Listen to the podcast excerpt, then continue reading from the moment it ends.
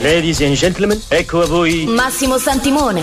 A volte si incontra un uomo che è l'uomo giusto al momento giusto nel posto giusto, là dove deve essere. Io sono nato pronto. Chucksy Cinema Extra Large. Adoro questi brevi momenti di quiete prima della tempesta. 120 minuti di radio in Technicolor e tre dimensioni. Sono il signor Wolf. Risolvo problemi. Chucksy Cinema Extra Large con Massimo Santimone. La forza sarà con te. Su Radio Aldebaran. Al mio segnale, scatenate l'inferno.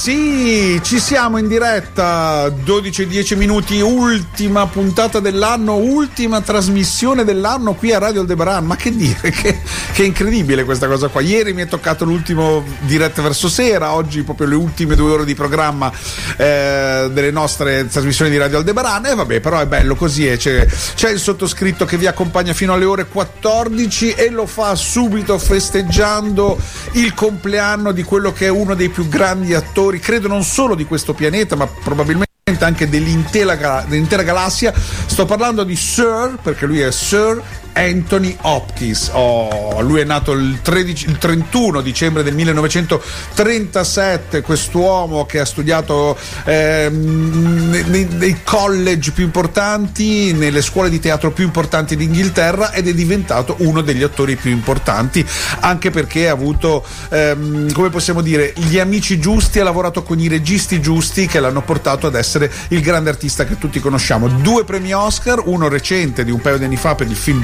bellissimo che si chiama The Father, l'altro invece quello più famoso che conosciamo di più per Il silenzio degli innocenti. Vabbè ragazzi, e lo so, Il silenzio degli innocenti è un classico, oltretutto lui fa tipo 15 minuti di film perché non appare tantissimo nel film, eppure insomma si è beccato questo Oscar eh, incredibile. V- voglio ricordare che Il silenzio degli innocenti ha vinto i 5 Oscar principali, vale a dire miglior film, miglior regia, miglior attore, miglior attrice, che era Judy Foster, e miglior sceneggiatura. Solo tre film al momento nella storia hanno vinto questi cinque premi più importanti che sono Accadde una notte, Qualcuno volò su un idolo del cuculo e appunto Il silenzio degli innocenti. Ancora nessuno, eh, ora sono tanti anni perché Il silenzio degli innocenti è nel 91 e quindi insomma ancora non si è raggiunto ehm, questo record, non, ancora, non è arrivato il, il quarto film che ha questo record, magari quest'anno, chi lo sa.